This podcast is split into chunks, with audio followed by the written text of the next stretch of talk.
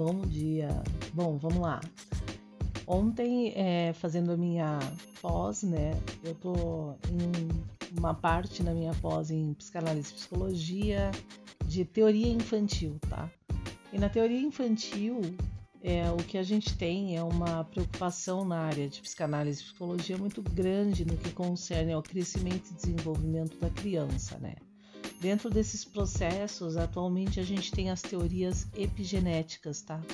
As teorias epigenéticas, elas falam que o ambiente é um grande influenciador sobre a criança, que é volúvel no crescimento e desenvolvimento e que pode esse ambiente, né, dado a frequência e repetição que tem uma relação intrínseca com o projeto de Freud, né, é transformar o comportamento dessa criança e fazer com que essa criança no futuro né, se torne um adulto ali problemático. Então, por exemplo, a gente tem uma casa onde os pais são abusivos né, e tudo mais, e aí a gente tem um problema, obviamente, no futuro dessa criança como um adulto. Né? A gente nem precisa provar isso, todo mundo sabe disso, tá? Bom, então veja bem, é, então, dentro dessa questão é, da ambientação, vamos imaginar assim: é, você tem uma pessoa anoréxica, tá? Uma anoréxica, ela tem os, o comportamento dela, né? É, que determina regras para a vida dela. Então, na questão da adoção da criança, você vai permitir que uma anoréxica adote uma criança por acolhimento, humanismo? É óbvio que não porque você vai submeter, isso é até contra o ECA, a criança a essa ambientação das regras desse distúrbio e desse problema. Você tem um, uma evidência ali daquele casal que o pai de, dessa criança que vai ser adotada, é, ele tem uma tendência comportamental do protesto masculino. Né? Isso é grave, porque o protesto masculino subjuga a mulher, prejudica a mulher, uma série de coisas, tá? E ali num comportamento evidente, por acolhimento e humanismo, você vai permitir que a criança seja adotada para essa ambientação? É óbvio que não, né? E principalmente entendendo tudo o que Freud coloca nas obras completas, né? No que concerne ao problema do protesto masculino, tá? Você tem ali é, um casal, né, é, liberal nas relações midiáticas que é tudo vale, tudo pode assistir, tudo rola. Você vai permitir a adoção da criança? É óbvio que não, né? Porque é uma ambientação. Uma, uma ambientação do problema lá do menino russo e a irmã pervertida do menino russo com o lobo mau que prejudicou a perceptiva daquela criança e colocou ela na fobia entre o complexo edípico normal é, na margem, né, sem ainda estar invertido, invertido né, esse complexo edípico, porque ela ainda não está na fase do juízo do sexo direto na adolescência. Tá? Então Freud ele coloca o quê? Ele coloca que as ambientações do protesto masculino, as ambientações midiáticas, tá? da formação e vai envolver Saussure, né, a questão da até né, da diacronia dessa língua e tudo mais, é, como ela vai se evoluir né, naque, naquele ponto histórico e tal, na perceptiva, né, como por exemplo a questão do puxar, né, é, puxar o dente, que na época tinha uma relação com é, uma relação semelhante com a ideia de se masturbar. Veja bem, na época de Freud, né, naquela região, naquele, eh, naquela, naquela comunidade lá, naquele país que seja, você já nascia como menino, né, numa certa idade da sua vida, você sabia que aquela ideia de puxar o dente tinha uma relação com a masturbação, entende? Tinha uma relação, essa expressão idiomática, né? Então, tipo assim, ah, você vai puxar o dente, você vai puxar o dente, entendeu? Seria essa ideia. Então, é, então dada essa, essa condição, né? Essa, isso, isso é um, um tipo de uma diacronia. Então você tem ali essa ambientação, esse, né? E da cultura, né? Da cultura. Mas vamos voltar lá para a questão da criança. Então, então o Freud explica o problema da do protesto masculino, dessa condição midiática, né, como ambientação, e por isso que sim, o Estado tem que fiscalizar para a criança é, que tipo de mídia, né? Por exemplo, a Netflix tem sim que ter ser rigorosa nas questões de censura, sim, tá? Isso é um fato, né? E, e, e a supervalorização da mãe. Então, se você tem ali uma mãe no comportamento que ela, né? Ela é extremamente carente, vai se agarrar ao filho de uma forma assim até patológica, doentia, você vai permitir a adoção? Não, você não vai, você sabe que você não vai. Então, por que atualmente, né, com leis sim motivadas, contrariando tudo que Freud fala, né, você vai permitir a adoção para um casal homoafetivo nessa ambientação? Se a homossexualidade, conforme Freud, tá? É um distúrbio, não é uma doença, mas é um distúrbio. É, e isso está na carta de Freud, né? Sendo que Freud tratava, psicólogos da época indicavam seus clientes, como a Hilda, né, seus pacientes, para, ser, para tratarem a bissexualidade, né, todas essas confusões do sexo direto, que Freud determina que o sexo direto, as confusões do sexo direto estão relacionados a as neuroses, tanto do recalque como do recalque da Tara, porque a Tara é um totemismo e ela também recalca, que era um problema de época violento também, tá? Então, dado essa, essa condição do problema da homossexualidade que vem de um protesto masculino, que é a criança que foi abusada por esse protesto masculino na infância, né? É, por causa de um problema de supervalorização materna, né? Por causa de um problema ali, por causa de uma mãe nesse sentido, por causa de um problema midiático, de uma irmã perversa, né? Que colocou na cabeça daquela criança essa tara, essa, né?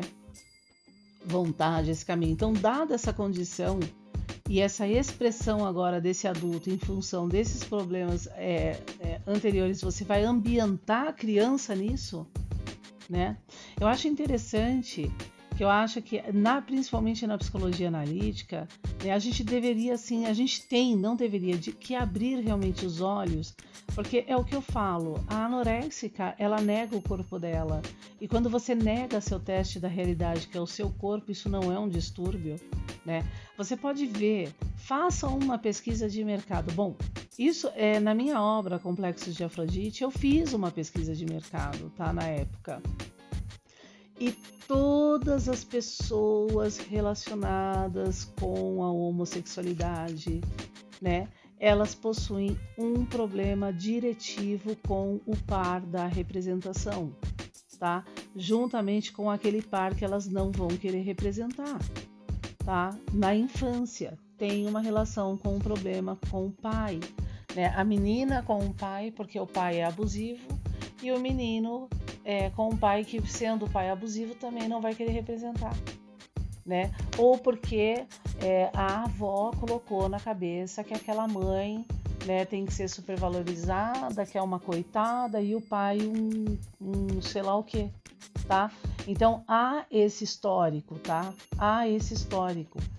E aí a criança desenvolveu, né, na fase da adolescência, a homossexualidade certo? Aí, dado esse histórico, essa realidade, você vai adotar criança, você vai colocar a criança nessa ambientação, né, é, predisposta a essa fantasia, que é uma fantasia contra o teste da realidade para fugir por defesa, né, da dor, daquilo que se viveu, certo? Né? Isso é correto, certo? Então, outra coisa que eu acho que deve sim se verificar é, por exemplo, na arte, na expressão da arte, o que eu vejo é que as pessoas, que essa, essa, esse grupo relacionado com a homossexualidade, quando você vai analisar a arte, né, lembrando que Da Vinci ele fala, ele, ele se desenvolveu na arte e tudo mais, mas ele tinha um problema com o abutre, né, a supervalorização da mãe. Só que Da Vinci era contido, dado a época, né? A priori lá, mais ou menos o que Freud coloca ali. Mas independente disso, você analisa a arte ali, certo? Você vai ver é, na arte temas como é, o estrupo e a pessoa falando que é escritor para criança, o estrupo. Eu escrevo para criança, o estrupo. Aí quando você vê as imagens dessas artes desenvolvidas, né, da capa, seja do livro, seja da arte, seja o que for, você vê corpo triturado. Você vê partes de corpos, cores é, nesses corpos, cores vermelhas como se ele tivesse cortado, né? A expressão é a expressão da arte. E você vai então permitir a criança nessa ambientação, porque isso é moderno, certo? Se a área da psicologia e da psicanálise ela é tão envolvida e preocupada com a criança junto às teorias epigenéticas, você vai permitir essas ambientações? Com qual desculpa? Com leis imotivadas, não encarando a realidade de que Freud traz essa realidade. Freud traz essa realidade do problema da homossexualidade, da bissexualidade. Freud coloca isso. Não sou eu que estou colocando, está escrito nas obras completas, está escrito na época moderna. Numa época moderna que vai ficar pior do que a época anterior do recalque religioso, tá? Que é agora o recalque da tara, porque a tara é um recalque. A tara retira a, a, a catequisia do pré-consciente da pessoa ser capaz de raciocinar. Isso está até na obra de James Joyce expondo esse problema acadêmico de época. Entende? Troca-se o sexo para não se entender parábola, elíptica e uma série de coisas. Tá? O problema o nosso problema ainda moderno. Tá bom? Então, é, dentro desse processo, você vai permitir cartilhas para criança na fase operativa? Você vai permitir cartilhas sexuais para criança, sendo que Freud prova, Piaget prova, né? que na fase operativa não é ainda do sexo direto, é uma fase de latência. Ainda é uma fase de ternura e você vai começar a colocar coisa na cabeça da criança, antecipar esse tipo de assunto, porque é, a, o to, agora o que, que a gente tem é, na nossa sociedade é que a religião recalca, sem ser capaz que a tara é um, uma doença também, é uma doença, a tara é uma doença, Freud coloca isso. Que ela também recalca um problema. Tanto todos os participantes dos Bloomsbury, com essa nova ideia moderna, essa nova expressão artística moderna, do tudo junto e misturado, entraram no, no fatalismo, já alertado por Durkheim na época, se suicidaram, se mataram, escambau a quatro, em função de um niilismo ativo, passivo, altamente alcançado. Porque se perdeu todos os valores pela tara, pela loucura, né? Entende? Então, que sociedade a gente quer, tá? Agora, assim, ó, não é doença, né? Não, ah, não é doença a homossexualidade, tudo bem, não é doença. Conforme Freud, não é mesmo uma doença, mas é uma inversão, é um distúrbio, né? Por isso que ele tratava na época a homossexualidade então, dado essa inversão do distúrbio, tudo bem, a pessoa não superou, ela quer é, assumir esse caminho de defesa, que conforme Freud, é, ao longo do tempo, como crença, é um problema para o sistema nervoso, para a sua realidade, porque nega a realidade, vai retirando a catequisia do PIX, uma série de coisas do pré-consciente, né?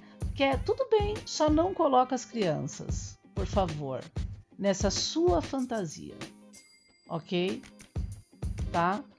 Porque você mesmo sabe, fulano saiu. Eu tô falando por Freud, como Freud coloca, tá? Porque nós sabemos que realmente não vai se dar criança, né, para um pai abusivo, para uma anoréxica, entendeu?